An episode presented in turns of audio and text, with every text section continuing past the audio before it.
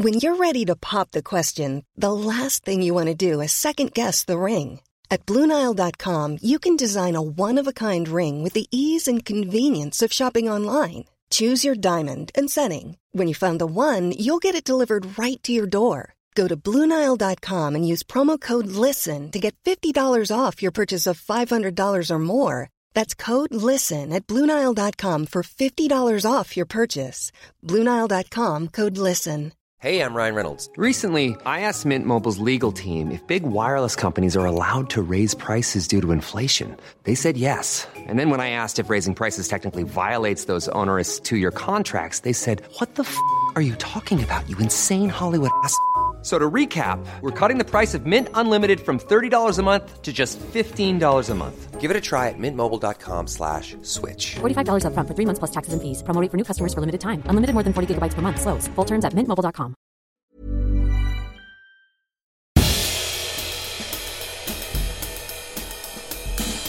Ladies and gentlemen, welcome to episode 66 of Histories of the Unexpected, where we demonstrate that everything, and I mean simply everything, has its own history, like noise, dirt, or glasses. Or for me, the bean, the lean, and the queen. Or the bear, the rare, and the lair. Stop rhyming!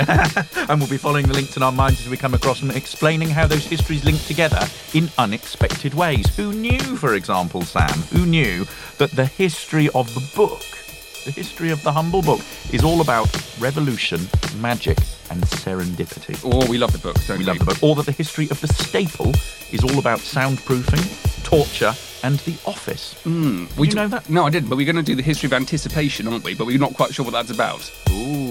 Oh, no, no, no, no, no. I know exactly what. It's all about Adolf Hitler. I think it might be about coronations. Protectorates. Yes. Anyway, the man sitting opposite me is the carpet fitter of the Hall of Yesterday.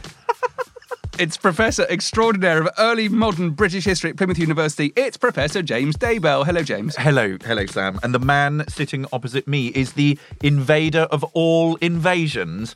It is the famous historical adventurer, the wonderful, truly wonderful Dr. Sam Willis. Now, each week one of us takes the lead. Um, and we're doing a really interesting topic this week, aren't we? I'm going to start because I found something that's inspired me to do this. We're going to do the history of the list. Excellent. which is really good. So I was um, Excellent. Actually, I've got a friend of mine, and she makes a habit out of collecting people's shopping lists she finds in supermarkets, which sounds a little bit creepy. Now I say it, It to all of you hundreds of thousands of people listening out there. Um, it's actually amazing, and I found one recently. It's um, what, what- what's the date? Gosh, it's the fourteenth of December, so it's kind of Christmassy. There are a lot of lists flying around the world, uh, and this one was your classic Christmas list. It had on it, it had turkey on it, it had sprouts on it, it had carrots, it had cheese, it had nuts, wrapping paper. It was an amazing, amazing Christmas list, as if someone had deliberately dropped it for me to find to be inspired to write a podcast about the history of lists. So, James, we're going to do lists. Brilliant. I've brought you a little gift uh, pre-Christmas. Um, I got this uh, a couple of Christmases ago. It is a a to-do list, a pad of to-do lists. Oh, so it's cool. tasks, errands, correspondence, notes. Around New Year and Christmas, I start organising things. I write lists. What the hell is the difference between a task and an errand? An errand is sort of out of the house, you know, a sort of little errand that you have to run. I've no idea. This is very neat. So it's kind of boxed and it's got lines and Yes. it's um I instantly don't like Are this. you a list maker? It says at the bottom there's a quote by no one. Obviously the people who've invented this. Make a list, you'll feel better. Make a list, you'll feel better.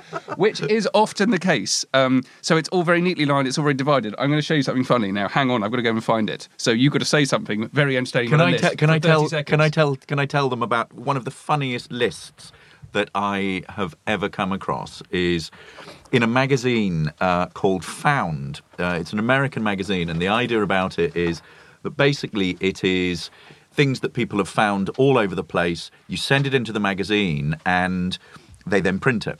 Uh, the funniest one I ever saw was a what looked like either a shopping list or a list of accounts. And it was basically somebody going through their weekly, monthly budget, and they'd got all sorts of things, you know, certain amount of money for food, certain amount for for entertainment, and then at the end, you know, two thousand dollars for heroin. Oh, wow, that's a punchy list. It's extraordinary. Yes, Yeah. quite extraordinary. I'm surprised it wasn't at the top. very organ, a very organised Yeah. uh, addict. Yes, Um, definitely. yes. and not in need. No. otherwise it would have been number one, and it would have probably been a very short list Yes. of heroin, Yes, and it was then found. Hero- heroin, and sleep. Yes. would have been on his list. So you Um, found your you found your So you've sent you've given me this to do list, which which I I despise for its um, neatness and neatness organisation. and organ- but to demonstrate what I mean, I'm going to show you my current list of my to do list. All right, okay. This is this is how I live Can my I see life. it? That's good. That's how you you leave notes like that every week when we've been recording. No, great. I mean, That's what the whatever- inside of my whatever brain works for looks you. like. This Can you looks describe like it without reading it out? It looks like a, a sort of dyslexic spider, you know, writing.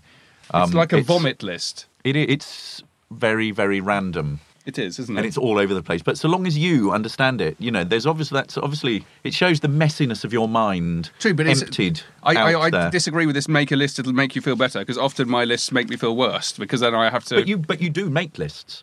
I do. I love making lists. I'm, I'm, I can be incredibly anal. Before I go away on holiday, I make a list about three weeks in advance Mm. of exactly what I've got to take, get out a suitcase, and then start packing it. So anyway, we're we're doing lists because it struck me that I found this shopping list with Christmas on it, um, and I was I immediately wondered if the list would have been the same. 10 years ago or 20 years ago or 150 years ago Yeah. um, and so there's there's a Even further. there's even further, but there's a, there's a there's a historical Christmas shopping. There's a history of Christmas shopping lists, Yes. right? Which will be really interesting. And they probably started off with goose, and then it changed Yeah. to turkey, and then wrapping Yeah. paper was invented, and then they had crackers, um, or whatever. But you know, Yeah. there's um, so shopping. So so think through the kind of historical, the kinds of historical lists that people might have might have made. So we've got the sort of obviously the sort of itemizing things, the shopping list, the list of books read, um, lists of tasks to do, well, there's domestic lists That's, and, and domestic lists, but also lists to do with politics and business and and True. all of those kinds of which things. Which is where we get really ex- excited Really and interesting about it because we were talking in my kitchen yesterday, and I said, "I bet you that Hitler had a list." I, I and I, imagine what there are on all sorts earth of. was on I imagine there are all sorts of Lenin? lists that you know. Robespierre, Yep, yep, yep, yep. avoid being beheaded. Number one. Two, behead everyone else. But what does it say about a culture, about a, a, a world that is, that is, you know, that makes lists? I came across this uh, quote from Umberto Eco, who is a huge fan of lists. And I'll just re- read it out to you. The list is the origin of culture. It's part of the history of art and literature. What does culture want? To make infinity comprehensible. And how, as a human being, does one face infinity? How does one attempt to grasp the incomprehensible through lists? Uh, he goes on, and he, he this long interview uh, where he argues that lists are often seen as relics of primitive cultures. You know, they're very we're in a sort of very sort of techni- technologically advanced age, but yet these simplistic devices of list making is still very much part and parcel of how people operate. You know, I mean, you you live one of the busiest lives of anyone I know, and and you know when I look at what you've done this year, you know, several TV series, an enormous book, uh, several other books. You know, I You're mean, making a list. I'm, I'm making a list. Yeah. Yeah. But but you know it. But how does one how does one organize that? How do you get a handle on it? How do you make sense of of it? It's an achievement list, isn't it? That's It's like the opposite of a to-do list. Yeah. See, I'm quite into them. That sounds good because I can wake Yeah. up in the morning and see what I I've mean, a done. CV is a you know a CV Ah. is about you know is a list. so many things. But so on Yeah. the one hand, you've got cultures making lists, but on the other hand, it's interesting because historians regularly come across lists, Yeah. and, and one of the major examples of primary sources that we use all the time are lists. lists, So you know, it's worth stopping and thinking about them and understanding why they're made, how they're made, and and, and Yeah. how they survive. I suppose. One of the most touching lists that I've ever come across in my research. I was doing this for a, came across this for a, a course that I teach on the family, sex, and society, and it's in a spiritual diary of a man called Richard Rogers. And this diary is in a manuscript diary in Dr. Williams' library in London. And Rogers wrote this spiritual diary between the years of 1587 and, and 1590. And what's really interesting is this section, this entry on the 12th of January 1588, where his wife is giving birth and she's in incredible pain, and he ponders the possible loss of his wife. And I just want to read this out to you. By occasion of the strange visitation of one of our neighbours, Mrs. A, lying like one senseless, no cheer nor words, which struck us that were present, Mrs. Arg died January the 5th. I seeing by much pain in wife and near childbirth many likelihoods of our separation, considered how many uncomfortablenesses the Lord had kept from me hitherto by those which I then saw must needs come if he should part us, that I might more thankfully use the benefit if it should be continued, and acquaint myself with thinking on some of them before, that they might not altogether sudden, but alas, this latter is hard. After this, he goes on to make a list of whether he should remarry or not. First, the fear of marrying again, dangerous as two marriages are. Want of it in the meanwhile, in other words, sex. Foregoing so fit a companion for religion, housewifery, and other comfort. So it's about somebody that is, you know, that a partner in his life and that can look after the household while he while he works. Loss and decay in substance, care of household matters cast on me, neglect of study. You know, if, hmm. if if he's having to do all these all these household chores, care and looking after children, foregoing our borders, fear of losing friendship among our kindred. These are some. The Lord may cast me down with them also in sickness. Yeah. So it's this it's this incredible way in which the the lit where he's he's pondering in a very mechanical way how he's going to deal with the loss of his of his wife. I mean, there's very little emotional there. It's very very practical. It's this form of almost sort of spiritual accounting, you know. And the list is a is a device that enables him to think through a complex problem. I mean, do you when when when when you're faced with a with a difficult decision that you need to make, how do you go about doing that? Do you do it through making a list of pros and cons, or Um, I've started doing that more recently. Hmm. Actually, it's something I've I have done a couple of times this year, um, but I've never done it before. Hmm. Um, I I don't. you're aging? Yeah, probably what it is. Maybe I'm just less in, I'm less instinctive, or I don't trust my instincts so much. Or so, it- it's a very deep question, which I wish you hadn't have asked me now. Sorry. Yeah. um, right, I've got a lovely book of lists. Okay. Uh, all sorts of wonderful lists in here, and uh, because it's me, um, they're naval history related. Excellent. So, um, as a naval historian, um, I, you do come across a lot of lists because um, the the Royal Navy were, were brilliant at their administration and at their, their archiving.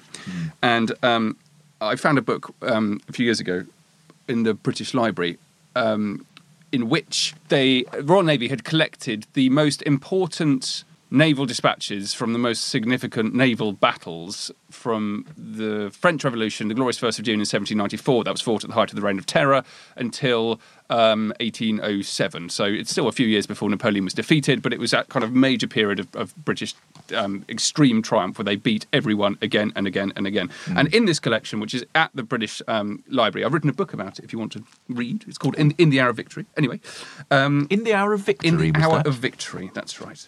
Um, so they've got some wonderful, wonderful lists, and one of my favourite ones is lists of damage sustained by the British ships at the glorious first of June. So we're we're fighting the revolutionary French. It was it was pretty much known as, as the hardest fought battle of the Age of mm. Sail. Important to record. Important to record, but what's really good is that you get a sense of just how important, how how how thrashed the British were during mm. this battle. Mm. Um, and even though this is there's a kind of continuing story of, of regular, repeated naval victory, the you you you really get a sense of just how close it actually was and how easily the battles could have gone one way or another. This is um, this is a list of, of one ship in particular. So so in these this collection of documents, you have um, lists recorded by bosuns who've surveyed their ships. This is the bosun's report from the HMS Brunswick, Right. which uh, was in one of the most intense battles of that particular battle. So it was a battle within a battle against a French ship called the Vengeur. Now, what I like about this is that it makes no sense if you don't speak fluent naval history, which was one of the attractions Yeah. to me was when I wanted when I wanted to do it because um, I didn't know what any of the words meant. It's like it's in Dutch. Yeah. The lower deck on the starboard side. The starboard fore hawse piece and knighthead above the hawse hole was much wounded. The ports 1, 2, 3, 4, 5, 6, 7, 8, 10, 13 shot and carried away. One shot between the third and fourth ports, and two half beams carried away. A shot between the ninth and tenth ports. On the larboard side, the spare tiller was shot, the Spongeton under the 10th gun shot through, the ninth gun, the port timber and clamp shot through. Between the 8th and 9th, a shot in the end of the beam and the clamp shot through in two places, and hanging knee shot away. Head of the rudder between the 5th and 6th port shot. The foremast beam, the lodging knee broke by a shot, and on and on and on. It then goes on to analyse what happened on the upper deck starboard side, the upper deck larboard side. Um, and then there's a very specific list of all of the spritsail yards, braces and lifts, and halyards and slings, and clew lines and sheets, and jibooms and jibstays, and jib halyards and jib sheets, and reef tackle pendants, fore topsail halyards, studding sail halyards, topsail clew lines, backstays, um, clewlines, buntlines, bowlines, reef tackle pendants, full to gallant ties, to gallant braces, and on and on and on and it means it makes no sense at all. So to actually understand what he's talking about, you have to understand how um, naval ships were built and rigged at the time. I don't have time to explain that, but No, no. it's it's magical when you actually understand. It's all very logical Yeah. and it's all very exciting. Yeah. And one of the things that attracted me to being a historian was coming across one of those lists and not understanding it. Yeah. And I saw the a, an immense attraction in being able to read this Yes. ridiculous language, Yes. which raises the interesting question of what I would have done if I didn't study naval history. And I was going to do Anglo Saxon, Norse, and Celtic at Cambridge because Mm. I love the idea of being able to pick apart um, slightly obscure languages which Yes. no one else could Yeah. understand. So my interest in history actually originated in language. and, and a love of scholarship. Yeah. I mean, I think what's interesting there also is how is. I mean, it's one of the real problems for the historian is that often the kinds of sources that you are left are really difficult to use. Yeah. And the information is often in list form like that, and it's how you it's how you analyze that. If you think about early chronicles, you know, we think about the Anglo-Saxon Chronicle, for example. You know, that is a list of Domesday Book. of events. Domesday Book, which you talked about the other evening on your invasions. Yes, my new show, TV, TV show. Yeah. Your new TV series. Um, yeah, and it's and when you have you know very sort of sparse descriptive information like that, how do you deal with it? One of the things that I'm most familiar with is the New Year's gift rolls, which are effectively for the Tudor period, which are effectively lists of gifts that Yeah. are given to and from the Queen or or the King, and you know they are they're actually very formulaic, quite boring, but they can open up such treasures and such insights. You know, Yeah. you can see who is at court, who's in favour, who's who's powerful, the hierarchies. You know, I mean, it's It's like the, the list of this damage, and it Yes. takes you a while to actually understand. Once you read through the gaps, what's not in the list, it all Yeah. becomes clear. But there's um. So we've just heard me talk about a specific damage list from HMS Brunswick. Yeah. But then from the same battle, there's a there is a single list of all of the damage sustained throughout the fleet. So it's got all of the ships, and it tells you what is wrong with all of them. And there are a Yeah. couple which are really entertaining. And again, this emphasises just how badly our ships were mauled. Hmm. The Royal Sovereign, most of the principal masts unserviceable, and some of the standing rigging. This is brilliant. The Royal George, massive three-deck warship, lower masts and rigging wanting. What's really important about that is if your lower masts are wanting, Yes. there's nothing there's above nothing them. above them. no, there's no middle mast or top mast. There's nothing. So is the idea Everything has gone. is the idea behind this that this that they're trying to survey how much damage has been done to the navy and how you know and about the repair. Yes. So, it. so Yeah, um, yeah. it- it's it's kind of giving the, the dockyards a heads up. Yeah, What's yeah. coming? So they'd survey the fleet. The fleet's bobbing around, um, trying not to drown and, and get wrecked. Um, um, so by the time they come back to Portsmouth or Plymouth or Chatham or wherever they're going, they're then um, and th- yeah, well, They, they, it yeah. takes a while to get the rigging, to get the whole Yeah, infrastructure and industry behind it prepared for a fleet of 25 massive sailing warships, all knackered um, to be ready. And and I, I think that's one of the really important things to realise. So we did capture a handful of ships at this battle, but the Royal Navy was crippled for the rest of the summer. It was fought on Right, the first of June. So for the entire campaign season of 1794, we were unable to defend ourselves. So even though we won this victory, oh, captured four or five ships, whatever it was, really wasn't very many. the cost was Yeah, we just couldn't do anything. yeah. We were completely crippled and completely vulnerable. And we were we were lucky. The French didn't use one of their other fleets Life is full of what ifs. Some awesome, like what if AI could fold your laundry? And some, well, less awesome, like what if you have unexpected medical costs? United Healthcare can help get you covered with Health Protector Guard fixed indemnity insurance plans. They supplement your primary plan to help you manage out of pocket costs. No deductibles, no enrollment periods, and especially no more what ifs. Visit uh1.com to find the Health Protector Guard plan for you.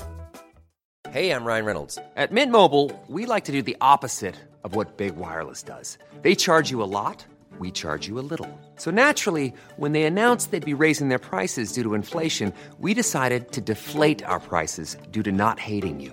That's right. We're cutting the price of Mint Unlimited from $30 a month to just $15 a month. Give it a try at mintmobile.com slash switch. $45 upfront for three months plus taxes and fees. Promo rate for new customers for limited time. Unlimited more than 40 gigabytes per month. Slows. Full terms at mintmobile.com. There's never been a faster or easier way to start your weight loss journey than with PlushCare. PlushCare accepts most insurance plans and gives you online access to board-certified physicians who can prescribe FDA-approved weight loss medications like Wegovy and Zepbound for those who qualify. Take charge of your health and speak with a board-certified physician about a weight loss plan that's right for you. Get started today at plushcare.com slash weight loss. That's plushcare.com slash weight loss. plushcare.com slash weight loss. To invade. Um, so there we go. So those are those are uh, some of my uh, two of my naval lists. I've got more, which I, I will I will explore later. Excellent. I have a list maker, uh, a list maker and hero uh, of mine. Uh, I'm a big fan of Thomas Cromwell, uh, who is chief minister under uh, Henry VIII. Yeah. Uh, presides over the 1530s, effectively before he's executed uh, in in 1540.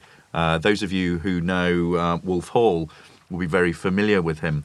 Um, he he's an absolutely fascinating character at the heart of you know all that's going on in that very very turbulent period. This is the time of the di- of the divorce from Catherine of Aragon. It's um, it's Anne Boleyn. The Reformation is being pushed through. Lots of people are being executed. Politics is very bloody and you know factionalized. You've got rival groups sort of jockeying for power, and through this you've got um, you know Cromwell operating in a very very shrewd and powerful way.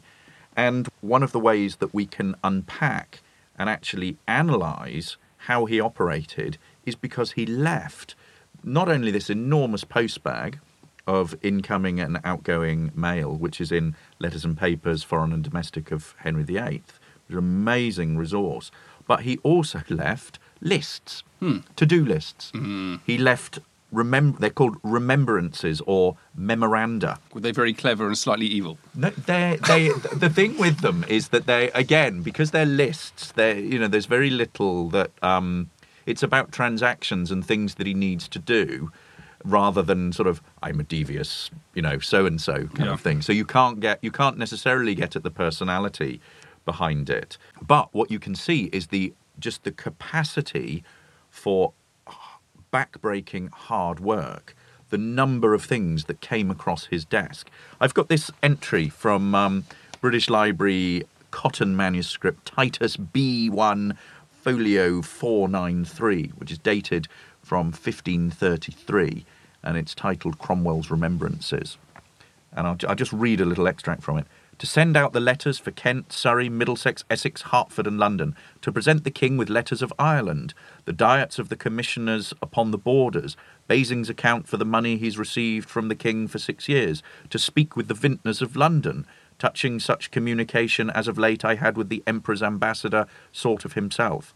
What the King's pleasure is shall be done with them of Guernsey, the stranger taken for suspicion of clipping gold, Sir Arthur Darcy's bill for Jersey, a letter sent from my Lord of Northumberland for the redemption of Poynings, the constableship of the Tower of London and of Windsor Castle, the Holy Maid of Court at Street, the letter sent to the King out of the North, the translating, changing, and selling certain plate out of the jewel house to be converted into plate of other fashion for the King's use, the delivery of the parson of Thane, the 500 marks forfeited to the King by the recognizance and verdict of the county of Bedford, Dr. Bennet's commission and letter, letters to the prioress and convent of Wilton. That's that's the sort of dissolution of the of nunneries the sending of young Dr. Lee into Denmark to survey the obligations and make a book of them that shall be sued this term, to call upon Guthlac Overton for instructions concerning the surveys, to send for a view of the accounts to, of Ely, to have a letter from the King to the executors of the Bishop of Ely, um, letters to be sent to the Vicar General of the Bishop of Bangor and other executors a letter from the king to the whole religion of the order of Cistercians for a thousand marks, lately due to the cardinal and now due to the king. Um, the signing of Sir Brian Tuke's bill for the diets of the Duke of Norfolk and his colleagues, the king's, the Queen's New Year's gift lists and what they shall be, and so it goes on. You know, and so I mean, you just get this sense of like of how he's just got so many fingers in different pies, and he's obviously, in order to do this, he's obviously, and this is in his handwriting. Yeah. You know, this shows a man who has an incredible capacity Yeah. for for paperwork. Yes, and I, I th- it's interesting. It's the the the headspace we'd probably call it now, but the capacity to actually deal with so much administration Yeah. is is central to the skill of so many government min- government ministers throughout the ages. Yes. That's why I know that I would not be able to be one. Yes. No. Among other things, I'm easily bored as well. Maybe that would make me good. Are you are you are you politic as well? yeah, always. Um, this is awesome. Oh, I'm going to give this to you to have a look. It's a, it's a, it's a, it's a list of lists. the Observer's Book of Ships. It's the Observer's oh, Book of Ships. I used to love the Observer's Book Have a look at that. series. It's particularly cool because of things like this. Ah, oh, oh my God! I know the way is- to Daybell's the, The way to Daybell's heart is you open the front cover, and in it are all sorts of annotations and lists. So this is a book that has been passed on. Yep. Down through your family. That is, oh my God! Well, I'm You sure it's my family. I bought that, so it's someone this. else's. Okay. Yeah. But you can see this kind of you can see through a list of former owners who has had this book in their in their possession. And I've bored bored people on the podcast with this before. Um, but one of the big books I'm writing at the moment is a book on called The Family and Materials of Memory. Yeah, you have, yeah. And I've been going through tons and tons of Bibles and and books of prayers and the lists that are kept of births and deaths and weddings, all this sort of family genealogical data is effectively lists. Yeah. What's quite interesting about this is it's a gift from for a child from mummy Yes. who can't write very well. Or maybe he's maybe he has written that. May- w- Uh, maybe from William mummy. Alexander Peyton yeah. five. Do not rub off. Do it. not rub off. No, no, Yeah. no. This is my book. Right, my so book of ships. What's wonderful about this book of ships is that um, this this William chap he is delighted with his book, so he's been given this for Christmas. What this is is a book which is a list of all of the different types of ships: sailing ships, fishing craft, warships, merchant ships.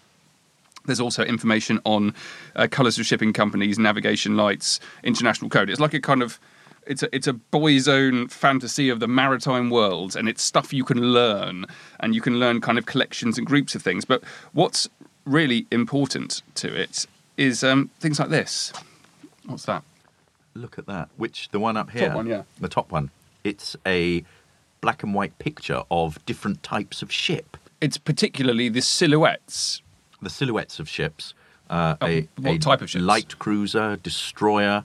Uh-huh. Uh, they're they're military ships. They're warships, warships. and fleet minesweeper, depot ship, submarine, motor launch, motor torpedo boat, Yeah. boom defence vessel, survey vessel, admiralty tug, and mine layer. so the point is, is that they all look different on the horizon. So if you're on a boat and you've got a ship on the horizon, Ah, Okay, but, but it, memorize that. So you have to remember, yes, Yeah. you have to learn this, and the ability to identify different types of warship from their appearance as they are kind of silhouetted against the horizon was like a fundamental skill, Ah, okay. which Ooh. kids grew up learning. Gosh. in um, between the two wars, essentially, uh, and In it was were something. pressed into service. Yeah. in yeah, the and they Navy. subliminally get through it into kids' books like this. Goodness me. So by the time children, you know, it's, I think it's slightly disguised, but you Yes. um, with fishing boats and stuff. But there's a there's a fair degree of kind of wonderful propaganda and under the radar military training going on through this book. Um, I was kind of inspired by this when I wrote my PhD on how, in the age of sail, ships actually fought each other. And one of the things that fascinated me is that there was an entire science of identifying other ships, a bit like this, but from, from the appearance. So you could tell from the shape of the sails whether it was a French ship, or you could tell from a whole variety of things, not only the nationality of the ship, but um, the competence of it, whether they were a highly trained crew or not, all, all through the, the, the kind of the, the, the way that it behaved at sea.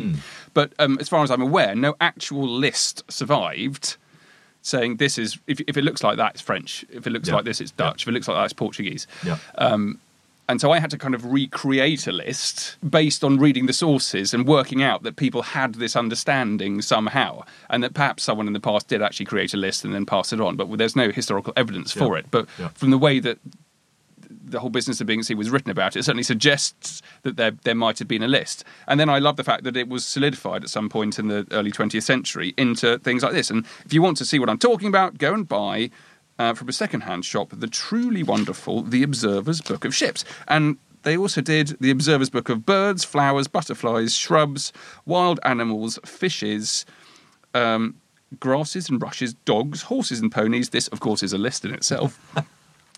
Uh, geology, aircraft, ferns, architecture, the larger moths, not the smaller ones, ships, music, common insects and spiders, birds' eggs, common fungi, mosses and liverworts. What's that? Automobiles, weather, automobiles, um, railway locomotives of Britain, and pond life. Which one of those would you like to read most? do you Pond think? life. You'd like to read pond I'd life. like Pond Life. I like think. Water Boatman.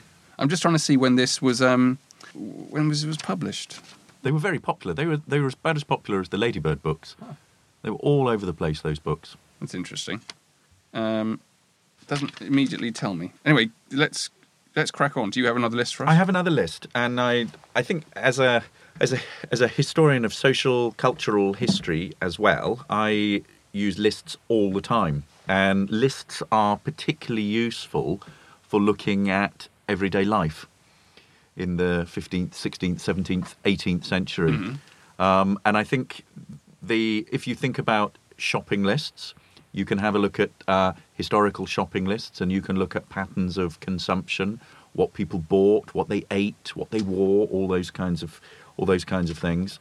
Um, you can use that to look at prices, to look at fashion, to look at changes over time. But one of the most interesting top forms of list is the inventory, and we've talked about the these before. Um, inventories of households, and probate inventories would be made uh, at the death of somebody, and it would sort of link up with the will um, and the probate accounts. And the probate inventory would basically be a list of everything in a house, room by room. So you can see what you can date these probates. Uh, you can look at what gender the person who died is. You can look at location. You can look at their wealth. And so you can get a really good sense of living habits and living patterns and consumption patterns across across the world. Um, you can also, if you're interested in interiors, you can also recreate people's interiors. I mean, I have worked on the history of early modern women, and I'm and writing and letters, and I'm interested in you know the spaces in which people wrote. And one of the ways that you you actually access that, you know, if you don't go to a National Trust property and sort of see it in situ, um, is you have detailed lists. And there's a list here of Lady Anne Townsend and her London house in 1608. The reason we know about this is because the house burnt down um, and, uh, and a list was made. But you've got uh, here a very detailed list of everything that she had in her room. And you can see that this was a very comfortably furnished room of a you know of a well-to-do um, lady. Item five pieces of hangings of tapestry. Item one field bedstead with top and valance of red gold with green silk lace and fringe. Item five curtains of the same cloth lined with green taffeta.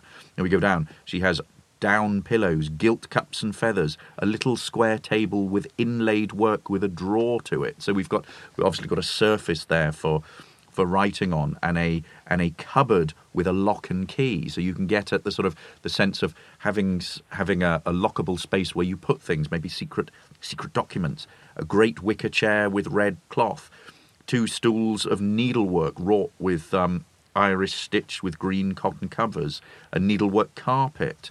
You know, we could have done this when we looked at our when we did our series On needlework, On needlework, a joined stool and stall frame. We haven't done carpets. We haven't done carpets. Let's do carpets. Let's write, make a note. Yeah. Yes. So you know, it it it just gives you this sort of whole sort of sort of very detailed sort of description of you know a very intimate.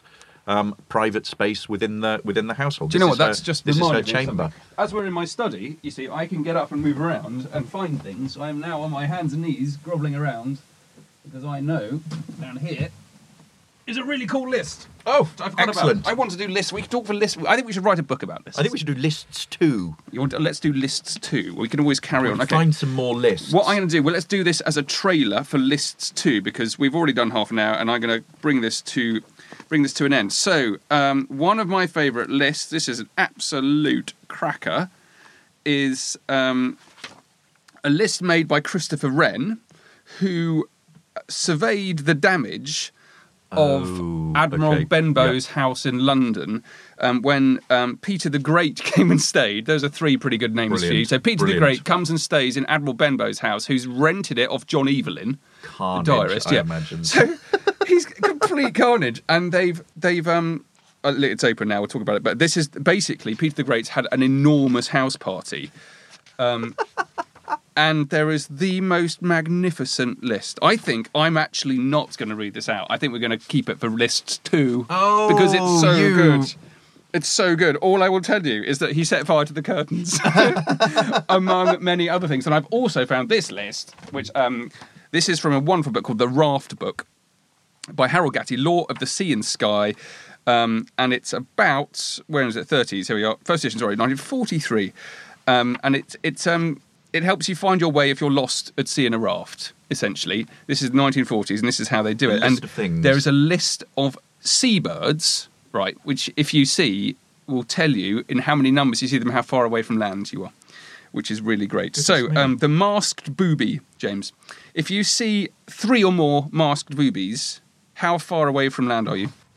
Uh, three miles, No, uh, two miles. 75 miles. But if you see 75 12 or more masked blue faced boobies, how far away are you from land?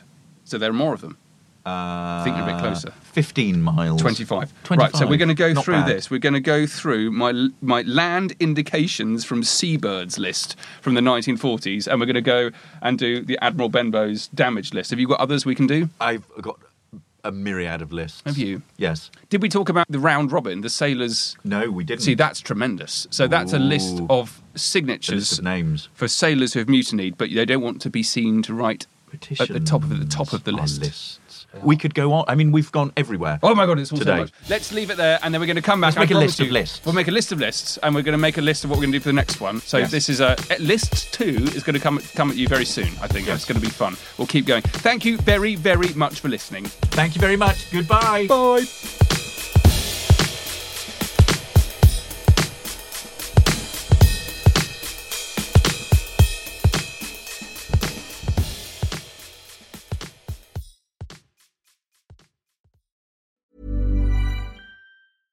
Hey, it's Paige DeSorbo from Giggly Squad. High quality fashion without the price tag. Say hello to Quince. I'm snagging high-end essentials like cozy cashmere sweaters, sleek leather jackets, fine jewelry, and so much more. With Quince being 50 to 80% less than similar brands. And they partner with factories that prioritize safe, ethical, and responsible manufacturing. I love that. Luxury quality within reach. Go to quince.com slash style to get free shipping and 365 day returns on your next order. Quince.com slash style. When you make decisions for your company, you look for the no brainers. If you have a lot of mailing to do, stamps.com is the ultimate no brainer. Use the stamps.com mobile app to mail everything you need to keep your business running with up to 89% off USPS and UPS. Make the same no brainer decision as over 1 million other businesses with stamps.com. Use code PROGRAM for a special offer. That's stamps.com code PROGRAM.